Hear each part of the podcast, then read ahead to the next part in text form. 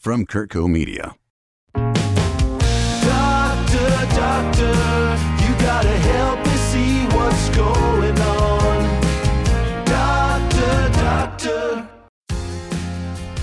This isn't the same rehashed discussion of COVID. This is, well, more worth listening to. This is stuff that you need to know. This is medicine. We're still practicing. I'm Bill Kurtis. Of course, first, my friend and co host, zooming in Dr. Stephen Tabak.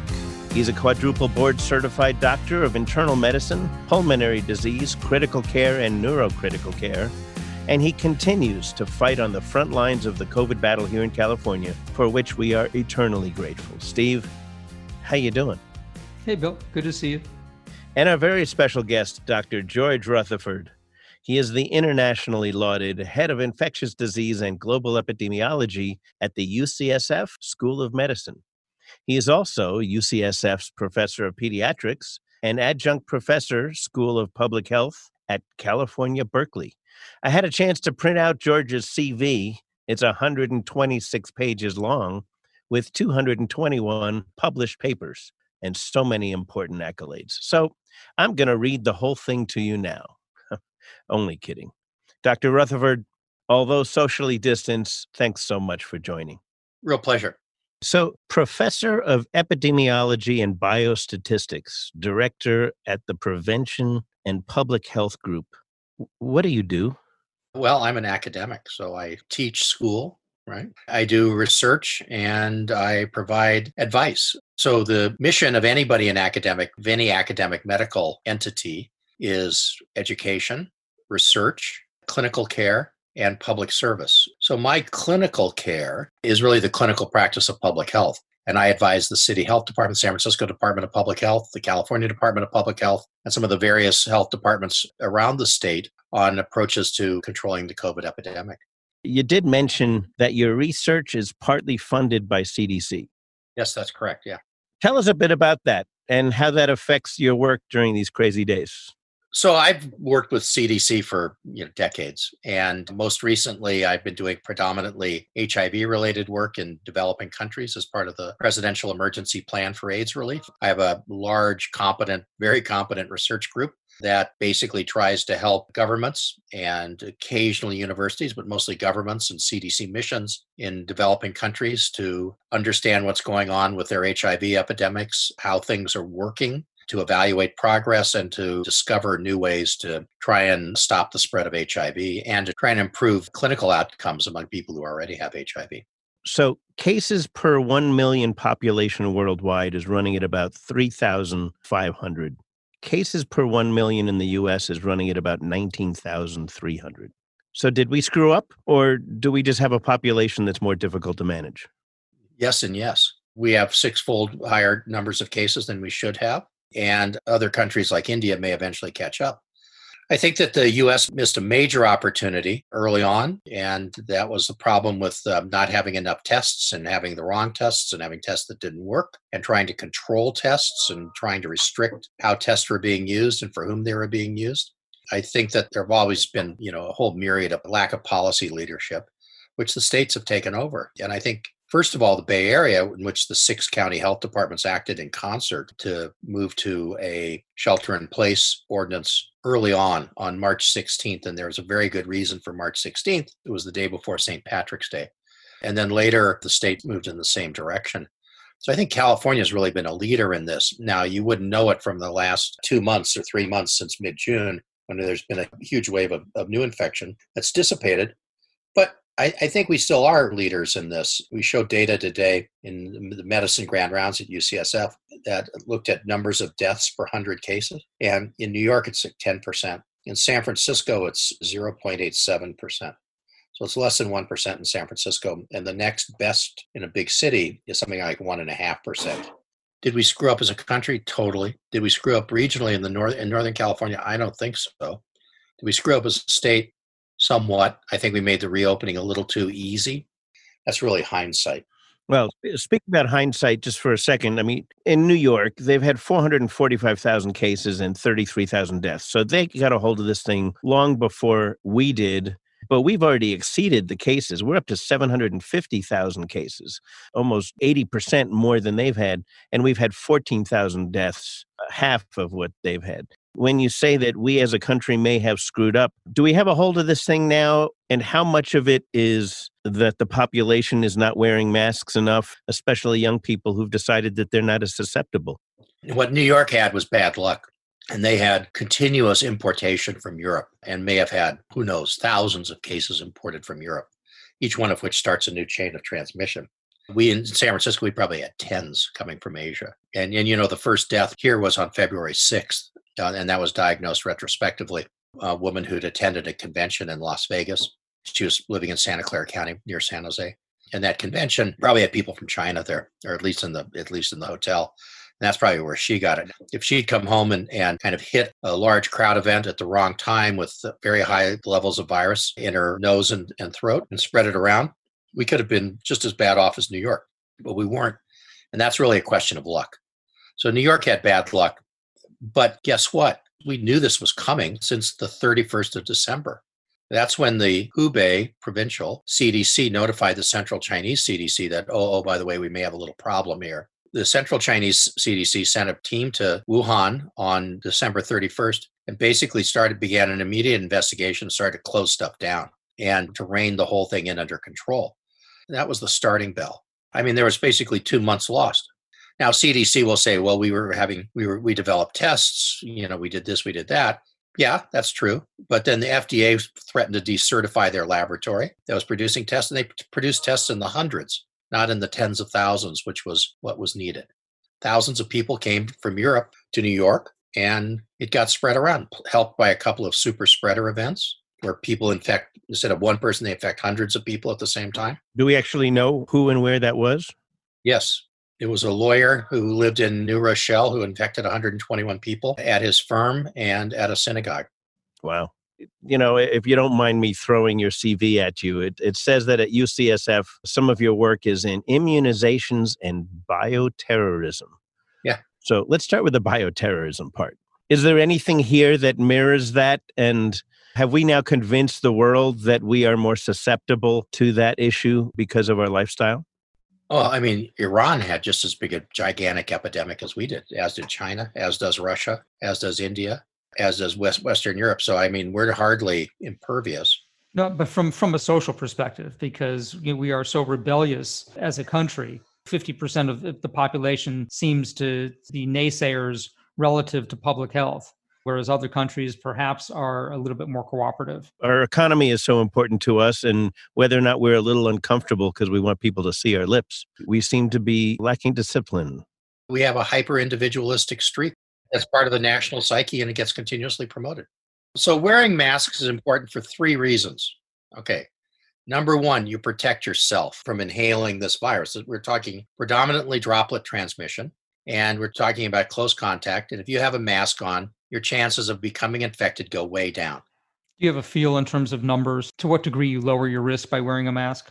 Probably 60%. It depends on whether you have glasses on or not, too. If you if you have glasses on, especially safety glasses, you can make it almost negligible. The conjunctiva, the lining around the eye, the thing that gets red when you get pink eye, is part of the respiratory epithelium and communicates with the respiratory epithelium. It's part of the respiratory tract and has the same receptors on it that the rest of the respiratory tract does. And so, yes, it can be a portal of entry, which is why we go to these elaborate lengths with face shields and safety glasses and stuff. Interesting.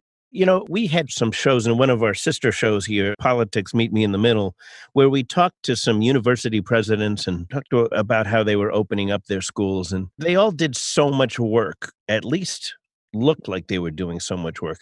Are they talking to you? Are they asking you how they should do this or not do this?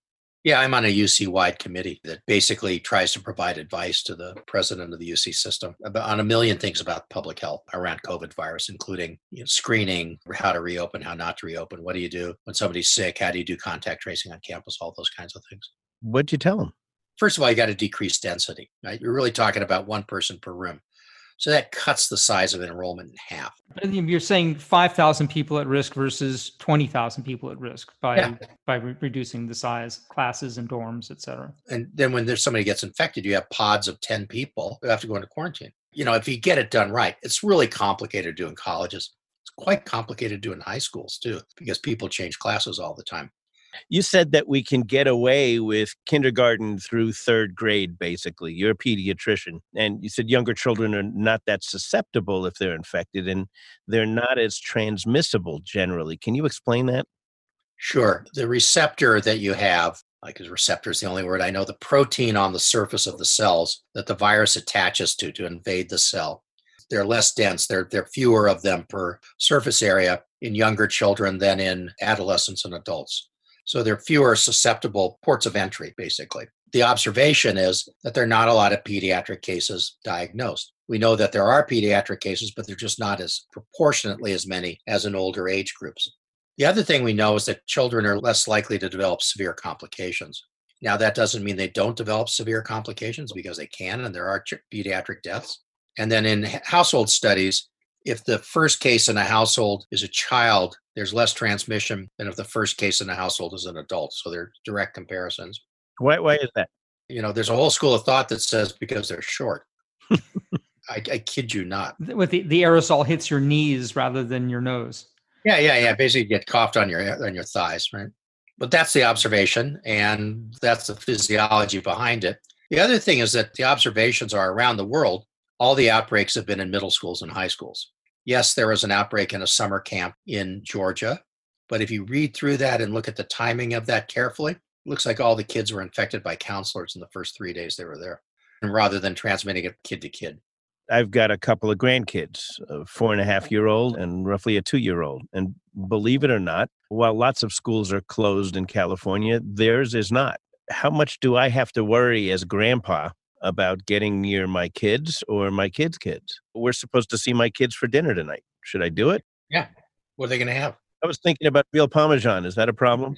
no, that's pretty. That sounds pretty good. The little kids aren't going to eat much of that, so there's more for you, right? How much lower is the risk if I'm willing to take some risk that the kids could go to school and come home with a transmissible disease that I don't want to have? There's not a lot of risk. You know, the Swiss have actually issued an edict that it's okay for grandchildren to hug their grandparents. There's some very interesting kind of legislated things my favorite was the Prime Minister of New Zealand sent a letter to every kid in New Zealand under the age of seven or eight or something and said that by decree she declared the Easter Bunny an essential worker. That's taxpayers' dollars really well spent. There. No, I mean, yeah, it, in fact, it is probably, you know. We're going to take a quick break. We'll be right back.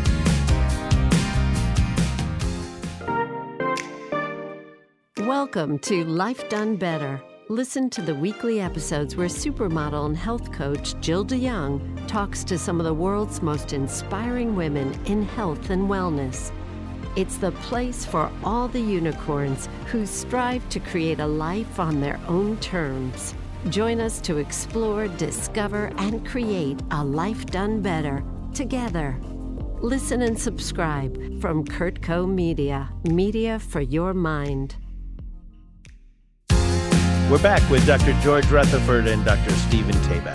On a slightly more helpful basis for a minute, up until about a month ago, we would get our groceries either delivered or go to the grocery store. And you would have thought we were in a hazmat suit and going into a biohazard when we go to the grocery store. And then I would get home and douse everything, including the apple, in alcohol because I was worried that I was bringing home virus. I've been told that that might be overkill. So, can we talk about surface transmission for a minute? And what have you guys found out? Yeah, that's overkill. Surface transmission, or as we say in the trade, fomite transmission, where you basically a surface has been contaminated by somebody sneezing or coughing on it, and you come along and you get it on your fingers and rub it in your eyes or nose. Theoretically possible. It doesn't appear to be that big a problem epidemiologically. There are always sort of more facile explanations than that actually the amount you need to get enough infectious virus may be on the order of a milliliter or so. So what I say is if it's not glistening, it's unlikely to be infectious to have sufficient numbers of viral particles. You know, I don't flip out and do, do crazy stuff. And I, I wash my hands after I get out, but I don't bother to wash the fruit. You'd mentioned that about 60% diminished transmission if you're wearing a mask, and another 30% if you're wearing eyewear. Why are we not mandating eyewear as well? Just too big a nut to crack. We can barely get people to masks, so why bother adding the stress of goggles? Remember that that's just about protecting you. If you're infectious, your mask cuts out 95% of your ability to transmit to other people. The third thing is because they cut down the number of viral particles that get through, if you do get infected, you're going to get infected with a lower dose of virus and you're going to have less severe disease, most likely. You protect yourself from infection, period. You protect others in case you're infected. And if you do happen to become infected, you're going to have less severe disease. Interesting. Do I have to throw this mask out tomorrow? No, you, you have your own mask, right? You're not sharing it with anybody. No. Okay. Yeah. But you don't want to be touching the front of your mask if theoretically inhaling potentially, you know, a viral particle. Yeah. You take it off from the ears. You don't pull it off like this. What are your thoughts about the Russian vaccine that supposedly is ready to be launched? Has Putin gotten it yet? I, I think professional courtesy. I don't think he can actually get it. Oh, yeah? okay. The problem with the Russian vaccine, it's a human adenovirus vectored vaccine, which means that they've taken a piece of viral RNA that codes for the spike protein, the, the thing that sticks off the top of the virus that actually fuses with these receptors we were talking about. And once the adenovirus infects humans and the adenovirus RNA with this little addition gets inserted into a human genome, it will spit out just these pieces of protein. So that's the idea, right? The problem is, is that they're using human adenovirus one of the concerns is that people have immunity to those. Adenoviruses cause summer colds and stuff. And whether you can actually get an adenovirus infection established in a large part of the population that may have had previous experience with the viral vector. So that's the issue about the Russian vaccine. The AstraZeneca Oxford vaccine uses a chimpanzee adenovirus. And so, unless you've been working at the circus or something, you're probably unlikely to have come in contact with a chimpanzee adenovirus. It's a good point. Just yesterday, from when we recorded this program, AstraZeneca actually put their trial on hold, right? Because they had a, an adverse reaction in the United Kingdom. Yes. So, on the one hand, mm-hmm. yes, that's a big hiccup and makes us all go, you know, oh, that's too bad. On the other hand, the bravo, it makes me feel better like this is a scientific process instead of a political or profit based. Yeah. Yeah. And and at least the statement today from the CEO said that they weren't getting any profits from this vaccine. They were doing it for the good of humanity thing. From your vantage point, when are we going to movie theaters again? When will we be back in the baseball stadium? Those are two very different things. So, talk about outdoors. The Kansas City Chiefs are opening the NFL season tonight, and they're going to have 10,000 people in the stands. So, the answer is if you live in Kansas City, Missouri, it's now. Uh, let me qualify that question safely. Oh, I think it'll be pretty safe. Whether it's economically feasible to have one sixth of the gate in, I don't know. How long does it really take before herd immunity or combination of herd and or treatment and or vaccine that gets you to the place where we can resume everyday life? I'll just say forget about naturally acquired herd immunity. That's going to come at much too great a cost in terms of mortality in terms of vaccine immunity, if the vaccines work and if they make it, we have enough of them, we can actually give them starting at the beginning of next year. I'd say this time next year, you could be in Dodger Stadium. But you may, there may still be social distancing and they're going to want to make sure you're vaccinated before they let you in. First of all, I think people don't realize how long it takes to vaccine the public. My understanding is they're talking about oh, maybe getting 3 million people vaccinated a day, which doesn't that mean that it's going to take us five months to vaccinate the population? So let's just start with California. California has 40 million people. So Dodger Stadium has 50,000 seats, about, right? Right. So that means you'd have to fill up Dodger Stadium 800 times. That's the kind of effort you're talking about. Um, we can no longer use jet injector guns, which is what they used in the old vaccination campaigns because of HIV and hepatitis C risk. You know, you're going to have to give individual doses with needles and syringes. So, yeah, you can vaccinate 50,000 people in a day in one location. But to do all of California in four months, they're all two dose series, by the way. So you have to give 80 million doses. Everything is a two dose? It's not just some of the. No, all the ones that are in advanced stages are two dose. 21 and 28 days apart. There's a rumble going around, especially with millennials, that they don't want to jump into an early vaccine unless they're absolutely forced to. A, they feel like they're super people, that they're not really subject to it because they have a stronger immunity. And frankly, there's a lot of doubt about whether these trials are going to be complete and safe. What's your prognosis of us vaccinating our population successfully and getting enough people to participate? I think we'll be lucky if we get 50%. Is that enough to kind of push this herd immunity concept? No. You need probably need to vaccinate about 80%. So let me give you two factoids. So we go to the sort of our latest, greatest public health experiment, San Quentin State Prison. San Quentin had a horrendous outbreak of COVID 19. It didn't stop until 70% of the inmates, 7 0, were infected. So I think that's probably pretty close to where herd immunity lies. Now, is being in prison like being in the regular world? You know, who knows, right? Who knows how analogous it is? It might be closer to a cruise ship, but the ships got to 85%. So I think what we're going to say is that herd immunity lies somewhere north of 50 or 60%.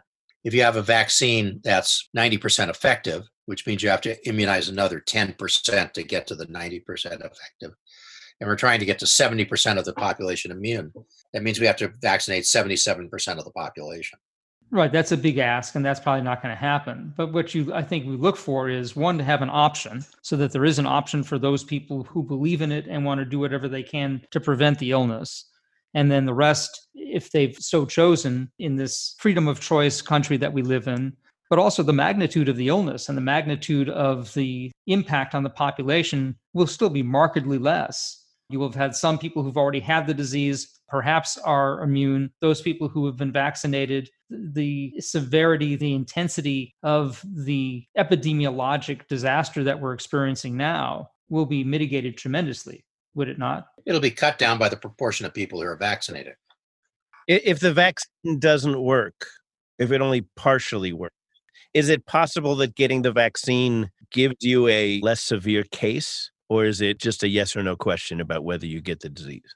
Well, they're judging it to PCR positive, you know, uh, whether you're actually infected with the virus and not so much clinical disease. The, the endpoints in the trials are about becoming infected, not so much about clinical disease, although they will have clinical disease endpoints. The best way to prevent death is to prevent illness. The best way to prevent illness is to prevent transmission and infection. Can't people opt out? Of course, they can opt out unless they work in hospitals or going to schools, in which case they'll probably be forced.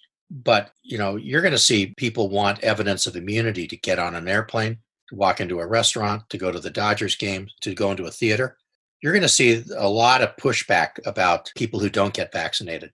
Is it impossible in this country for a government to say, you guys have to get vaccinated? I don't think it would ever happen. I mean, we can do it in the military. We can make it a condition of employment in hospitals and nursing homes. We can make it a condition of attendance in schools. We could potentially make it a condition of employment by schools. So the University of California system is requiring everyone, including the guys who cut the grass, to get tested. The idea is that everybody's going to have to get vaccinated eventually. We have, in fact, acquired influenza vaccine across all the campuses and for students as well. So, speaking about the vaccines, just recently there was a joint issue of kind of a public pledge, I understand, company Pfizer and J&J talking about they're not going to seek approval for their vaccines until they're really ready and really safe. How do you feel about the process that these companies are going through and what level of confidence do you have? Well, that gives me a lot more confidence that they're not going to be a rush. There was nine companies, by the way, nine CEOs who signed that. And it gives me quite a bit of confidence that we're not going to have a rush to something that's less than safe are they really waiting for safety? Or are they using safety as a political ploy because their fear is that there's going to be political pressure not to put them out because of a ultra conservative government that we have now with the hope of a more liberal socially conscious and socially aware government that may be coming in the future understand the issue of safety is a complex issue with vaccines because you're vaccinating people who have no disease. It's not like therapeutic trials like Steve does in the neuro ICU, where the basic patient population is very sick to start with. Here you're vaccinating people without any illness at all. So you have to be absolutely positive to the greatest extent that you can be that it's safe. Now, having said that, rare complications will not show up in the trials. And if they do show up in the trials, like this case of transverse myelitis in Britain, you know, that's a real signal flag that there might really be something there. But sometimes things show up years later, right? Well, correct, because you've all of a sudden you you move from 100,000 people being in three trials to having 4 million people who've received the vaccine. Is this going to be a live vaccine or a dead one? Well, the adenovirus is live, right? That's the idea in the AstraZeneca vaccine that you're given the adenovirus and that it replicates. The others are just pieces of messenger RNA. They're not replication competent. They're just pieces of RNA. Are those generally safer? Nobody has any idea. There's there hasn't been an mRNA vaccine before. And and and by the way, the only adenovirus vectored vaccine that's in general use is for Ebola. Right. But the, the concept being that you're giving somebody a live adenovirus that is fairly common in the community. We've been challenged with adenoviruses and we don't have pandemics, and the severity of illness doesn't even come close to what we're seeing with corona. So that it then is bringing on a little piece of corona with it. And then you're basically generating an antibody to the little piece of corona that your body then will become immune to. Yeah, yeah. Interesting. So let me ask both of you doctors when this vaccine comes out, are you going to take it in the first month? Wait, wait, wait. Don't answer. Answer in 30 seconds. We'll be right back.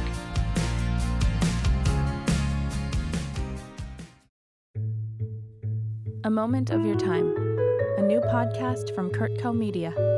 Currently 21 years old, and today I felt like I'm magic read extended from her fingertips down to the base of my You have to take my care of yourself because the world needs you and Trust your Trust me, voice. every do-gooder that asked about me was ready to spit on my Her dream. fingers were facing me. You can feel like your purpose and your worth is really being It's gonna questioned. stop me from playing the piano. She buys walkie talkies, wonders to whom she should give the second Cats device. don't love humans. We never did. We never will. We just find The ones beauty that are of rock climbing is that you can only focus on what's right in front of you. And so our American life begins.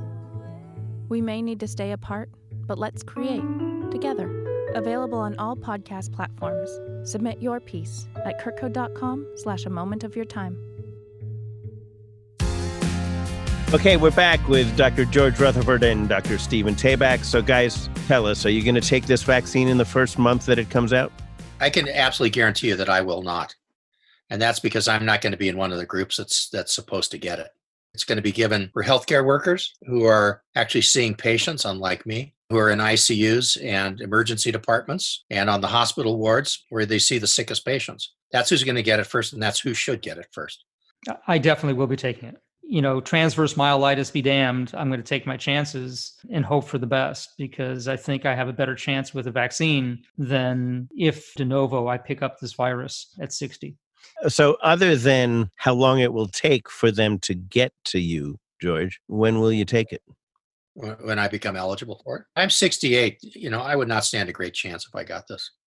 New York's Governor Andrew Cuomo said that New York City is going to resume indoor dining at the end of September at a 25% capacity. I was wondering because right now, if you go to New York, it's kind of like Paris with a lot of outdoor cafes and it's, it's actually very nice. But come October, they're all going to have to go inside. Otherwise, you're going to have to wear a ski jacket when you're eating. So, is that a good idea? Is New York prepared for that? Does New York have a kind of a, a little bit of a herd immunity? Because their numbers are certainly impressive given how they started. There's some thought that parts of New York may have upwards towards 40 or 50% of the population with antibodies.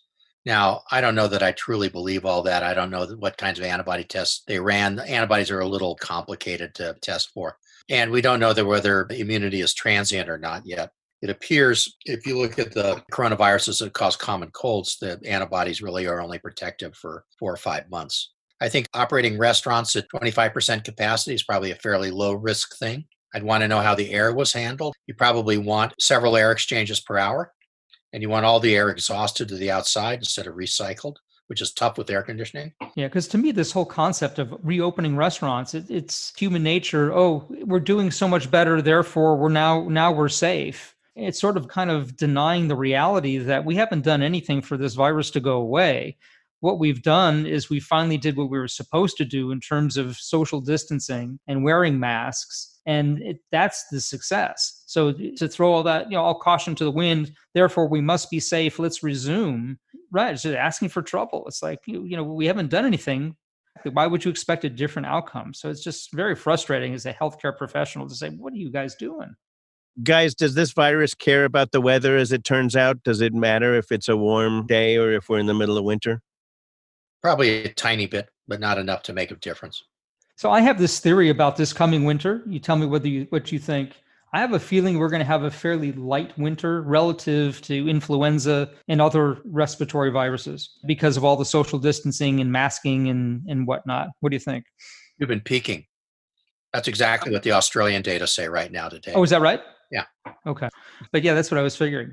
Let's talk about more vulnerable. All of us on this discussion, if you were looking for us in the grocery store, you wouldn't find us in the spring chicken section. We're all somewhat more vulnerable than the teenagers, I imagine. If we do get it, has anything changed since March about whether or not we're going to have a bad experience with it? Yeah. The mortality in the second wave is a lot lower than the mortality in the first wave.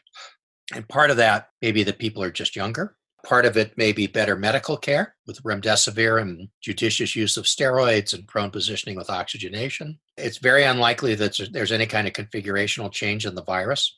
And in fact, the, the data would suggest that it's actually gotten more invasive rather than less invasive. But what the real difference we think is, is that people are wearing masks so they're getting infected with lower doses when they do get infected and they're having less severe disease. So actually, if you start off with a smaller dose, your body has time to create some antibodies and fight the disease, as opposed to it's all going to end up the same at the end of the day and replicate at a certain level, and you're just going to get just as sick. So you actually get less sick if you get a smaller dose. That's the theory. Yeah. I mean, and, and it's actually been observed in it for influenza.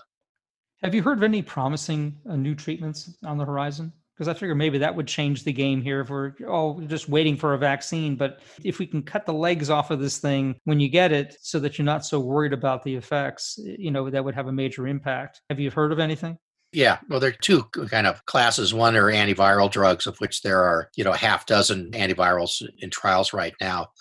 And some of them are actually being tried for prophylaxis and early treatment. So, pro, when would you use an antiviral for prophylaxis? Well, we do it for influenza now. So if there's an outbreak in a nursing home, we'll give everybody influenza antivirals until the end of the flu season.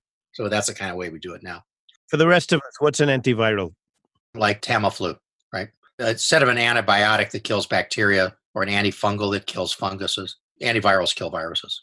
The other thing that's uh, promising is trying to control the immunologic storm that surrounds the progression from upper respiratory infection to pneumonia to bad pneumonia to acute respiratory distress syndrome to respiratory failure and death. Mm-hmm. We've been using steroids like dexamethasone for that. There's this very cool thing at UCSF that's using nanoparticles to deliver basically receptor blockers. It's kind of cool stuff. So let me ask you a question about the steroids for a second, because if something like a Decadron is working, it's an anti-inflammatory, right? A steroid is an anti-inflammatory. So explain to me why apparently ibuprofen is potentially getting an inverse effect and they're not recommending you take that when you feel lousy if children have this, do not give them aspirin under any circumstances whatsoever. There's a very, very bad pediatric disease called Reye syndrome, where basically your liver dissolves, and that's triggered by aspirin during a flu infection. But are we seeing that with corona? No, I mean nobody gives aspirin anymore for anything. Right. okay. except for rheumatoid arthritis. Oh wait, wait, wait, wait. So when you say if your kids have this, don't give them aspirin. Don't give aspirin to children for any reason at all. It's much simpler than that. I can make it much simpler, and you don't have to differentiate among it. So let's talk for a minute and let's assume that we're dealing with both the question of a vaccine and also all the people who are running around who have recovered. What's the current thinking on reinfection right now? I know that we're talking about, oh, there are four cases or something like that that may have gotten reinfected. What's the real deal here? Is this virus mutating enough to make it so that someone who had it and got rid of it four months ago, they're just as susceptible as the rest of us? Well, there are four cases. So you're right. They all were documented as coming from different viruses, right? So they're not identical genetically. Viruses change over time. It took about four months between the first and the second infection. In three of the infections, the people got no symptoms or very mild symptoms. In one of them, the person got sicker than he was the first time, which is concerning. Some of us are concerned about a phenomenon called antibody dependent enhancement or ADE. And that's something that goes on with tropical disease called dengue fever the first time you get it, it's bad. The second time you get it, it's much worse. And so you know you don't know what you don't know, right? We're looking at four cases out of 25 million to try and parse out these pearls of wisdom. The other way to look at it is there are only four cases. And so it's an exceptionally rare phenomenon. Does it mean there are only four cases? There might be 100,000 cases and we're only paying attention to four that kind of came to bear? Of course not. But we have that's what's in front of us right now. But if it was a pervasive problem, that would come to the fore. You would know that. It may come to the fore next week. I mean, we're right sort of at the end of the kind of the four four to five months. But I agree with you. I, I think it would not be this would not be subtle if it started to happen. You know, the other good story is that there was this great story. I don't know if you've heard this one, Steve. This American commercial fishing boat, crew of 122 from Seattle. Everybody got screened before they went to sea. Everybody was negative by the nasal swabs. They also had blood taken for antibody. They go to sea, come back 10 days later, 85% attack rate for COVID. They run all the bloods. Three of the 120 people for whom they had bloods had neutralizing antibody, could actually measure neutralizing antibody, what we're trying to make happen with the vaccine. None of them got sick. Of the other 117, something like 107 got sick. So there's a story about neutralizing antibody being protective in the face of massive, uh, massive outbreak. Wow, that's very. I have not heard that story. That's amazing. So, your advice to folks that are over 50, over 60, over 70, where's the real problem start occurring? Is it an age related thing, or how does someone know if they just have to stay home again for the next year? Well, I, I clearly, the older you are, the greater your risk is. But as I also said, I just saw some data today that which suggests that even among people over 80, the mortality rate is decreasing in the in the second wave as opposed to the first wave. And that may be better ICU care, it may be smaller inocula because they're wearing masks. Who knows? But that's the observation. I think you have to be very careful if you're over 70. If you're over between 60 and 70, you can be a, a little bit more out there. Among younger people, the greatest risk factor is obesity of a BMI over 30. And then there's the usual sort of triad of heart disease, hypertension, pulmonary disease, pre existing pulmonary disease, diabetes, smoking, which presumably includes vaping, although no one's shown that. I guess that's five. That's a pentad. First of all, everybody should be careful. You don't want to get this disease. There are a lot of long term consequences we haven't talked about yet. You don't want to get this disease at all. And this idea that, well, I'll get it, I'll get immune, and then everything will be fine, that's nuts. There are a lot of longer term problems. Let's talk about that for a minute. It's just kind of coming out now in football players that they've been screening for infection, and it turns out they have some sort of antimyocardial antibody. Right. So it's, it's directed against the heart muscle. You know, that's not good. No, it's a very systemic disease. You know, I, I, you look at this and we're trying to draw comparisons to 1918 with influenza. And I know from our ICU where you have patients now with ECMO their lungs shut down from the virus, so they're clearly invaded. And we shut the lungs down further but with ECMO, and we're just sort of bypassing their lungs. Two months later, they get off of ECMO and their lungs seem to come back to full recovery. What we're seeing with COVID, obviously, ECMO has worked in, in a certain number of cases, but so many of our COVID patients that have not done well their lungs are getting totally destroyed by this virus. It's not like, you know, there's terrible lung injury that then uh, is amenable to cellular repair. It's turning to fibrosis, it's turning to scar tissue. And that's happening. We're seeing it in myocardium. We're, we're seeing neurologic issues that are long term and persistent. Young people, you know, who otherwise metabolically are improved but are basically comatose and, and, chronically vegetative because of multiple strokes, not to mention the vascular abnormalities. I sort of look at this if you watched War Games, that movie when you were a kid, you know, like in the 70s. And you know, when the computer finally realizes and it says, you know, peculiar game, the only way to win is not to play because they're talking about global thermal nuclear war. That's what this is like. The only way to really win this thing is don't get sick is prevention is everything in this disease. Well, that being said, I have one more question for you, George. And I would like to congratulate you. Something magical just happened. You were put on the ballot for president of this country, and everybody voted for you. So you are now in charge. and so, a little bit, we'd like to give you our sympathy, but we'd also like to ask you what are you going to do to help guide us out of this thing from that vantage point? Well, first of all, you have to put people in charge of the agencies who know what they're doing, who aren't political appointees, who actually are, you know, we don't put political appointees in charge of the Navy. You know, people are career have careers in that, and then they kind of graduate up. You know, it's the same thing for public health. We should be putting people in charge of these agencies who know what they're doing, who have the experience, who have the training, who understand what who faced these crises before. That's be the first thing I would do. The second thing is I think you have to ramp up testing capacity like crazy. And the third, you got to make sure that people get vaccinated and you have to set examples about vaccination. And the other thing is, is that we can't have this sort of ostrich like existence with our heads stuck in the sand. You know, we have trading partners in Canada and Mexico who need vaccine just as much as we do. We have to figure out how to get along with everybody else. We have to be part of WHO. We have to be able to do things like take climate change seriously, which actually is probably what underlies this at its deepest roots, if you're going to do a root cause analysis. Explain that to us, please, George. Uh, that you have overgrowth of bat populations because of human migration and human land use, so that people come into contact with bats or the animals that come into contact with bats. This is what's happened with Ebola. In this business, it's always bats that get blamed, right? You know, But it's really humans are the problem, but bats are getting the blame.